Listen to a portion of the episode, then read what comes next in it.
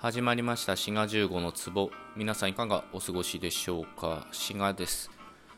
今回お便りをいただいたのでそれに対する返答ということでやっていこうと思います。以前まででしたらお便りってマシュマロでいただくことが多かったんですけどラジオトークの方で専用のお便りフォームができたもんですからそちらでね、えー、お便りいただきました。こちら。ライチさんからですね。ライチさんってラジオトークもやってらっしゃる方ですからぜひそちらのライチさんのラジオトークも聞いていただけたらと思います。僕もねあのちょいちょいご紹介いただいてありがたいことにね、はい、ありがとうございます。では、えー、読み上げますね。いつも聞き応えのあるラジオトークありがとうございます。大学で言語学を学んでいた頃を思い出します。日本語や音声学とはだいぶ異なるのですが今一部で流行りだしたカタカムナについてのトークがあれば嬉しいなと思っております。あとそろそろ正体を教えてください。シュメール人でしょっていうことでね。そうです。私がシュメール人です。っていうことでね。まあそういうことが分かったということで、えー、大学でね言語学を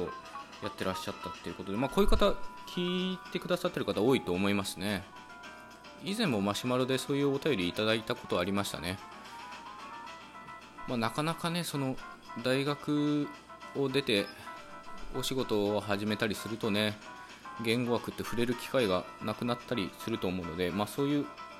方も楽しんでいただけたらと思ってね、まあ、ラジオトークやってます。でカタカムナね、まあ、これはご存知でない方もいらっしゃると思うのでざっと言っとくとですね、まあ、古代文字って言っていいんだと思うんですね。ちょっとそのその文字で書かれた内容とかはちょっと今回全然触れないですけど、まあ、古代文字の一つであるというふうに言っていいと思います。でこのねカタカムナの文字っていうかこのカタカムナ文献っていうのが発見されたのが戦後すぐの頃のようですね。1949年。で発見された方は楢崎さんっていう楢崎光月さんという方が、え、発見されたそうです。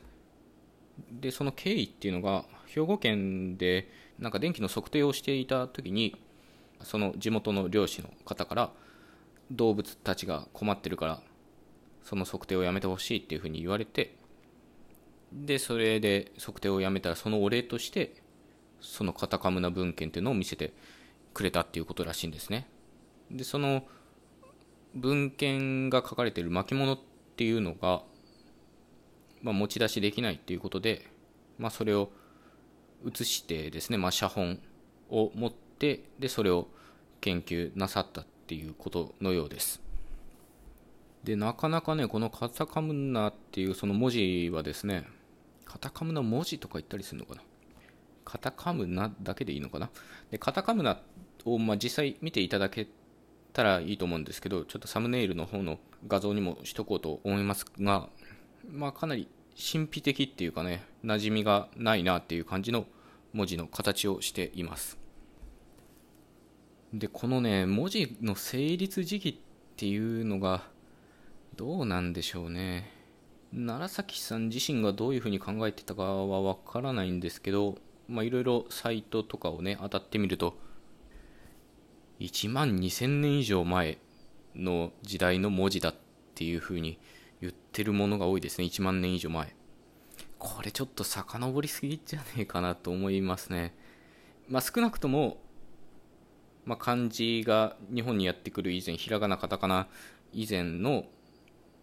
文字であるというふうにね考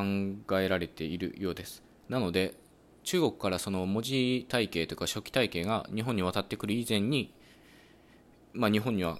文字があってでそれをまあカタカムナと言っていると、まあ、こういうことのようですね。でなかなかロマンのある話ですね。っていうのが日本人っていうのは独自の文字を持たなくてで中国からやってきた漢字をまあ使ったりあるいはそれを派生させてですねかなっていうのを作り出して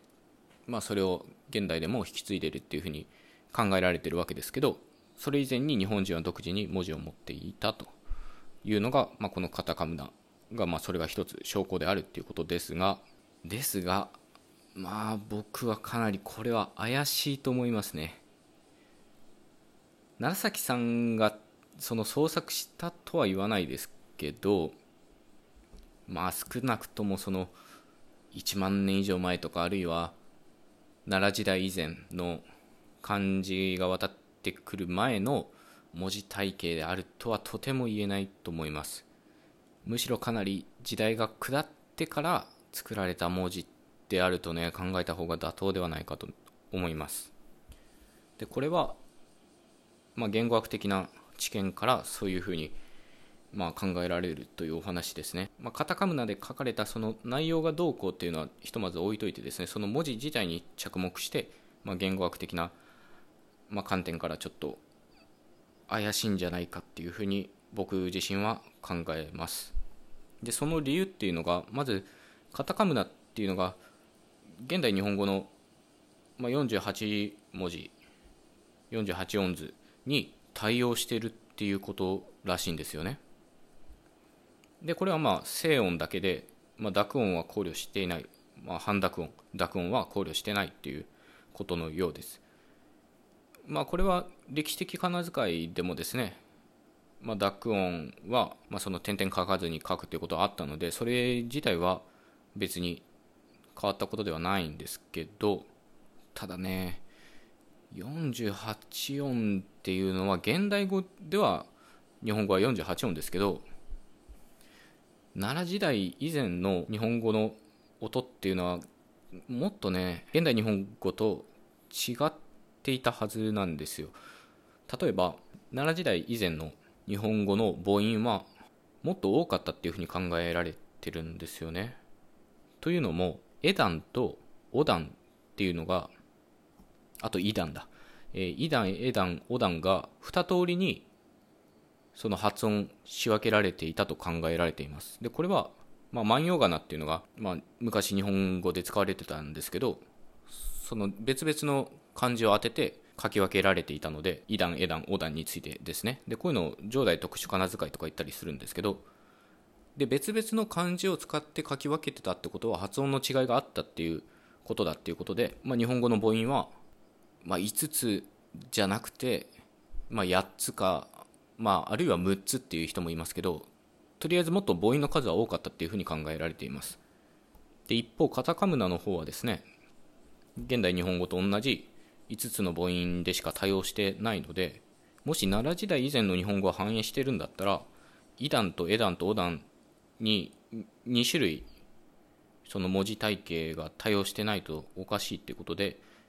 まあ一つこれが怪しいんじゃないかと思う理由の一つですね。まあ、全てのあのイ段、エ段、オ段に書き分けがあるわけではなくてですね、具体的に言うと、キヒミ、ケヘメ、高層島のモロ、ヨ。で、これらのかなに2つの発音があったっていうふうに考えられています。で、それがね、反映されてないので、カタカムナで、まあ、かなり怪しいと思いますね。で、もう一つ僕が怪しいと睨んでいる理由の一つはですね、ん？っていう文字があるっていうことですね。和音のんですけど、これね、まあ確かに現代語でんっていうのは文字であるし、実際日本語母語話者はそういうふうに発音するんですが、奈良時代以前はね、んっていうのはなかったっていうふうに考えられてるんですよね。んっていうのができたのは、まあ漢語っていうのが入ってきたり、あるいは飲みたっていうのが飲んだになるみたいにそういう音便っていうのでしか観察されないっていうことでかなり時代が下らないとん？っていうその発音と言われるものは出てこないんですよね。だから奈良時代以前にんっていうのはその少なくとも独立した音としては日本語になかったんじゃないかと思うのでなのでこれは「ん」っていうのが日本語にできてから作られたものじゃないかなっていうふうに思います。というわけで以上2つの理由からですね。まあ、カタカムナっていうのは、まあ、今分かってる時点ではちょっと怪しいんじゃないかと思うのは、がまあ、僕の意見というか考えですね。というわけでね、お答えになってますかね。まあ今日いろいろお話ししましたけど、まあ一つは日本語って昔母音は多かったんだぞっていうことと、まあ僕がシュメール人だったんだぞっていうことをね、覚えていただけたらと思います。まあ、こういう感じでですねラジオトークの方でその専用のお便りフォームがございますからそちらで質問どんどん募集しております。というわけで今回はここまでということでよろしかったら番組フォローお願いいたします。ではまた次回お会いしましょう。ごきげんよう。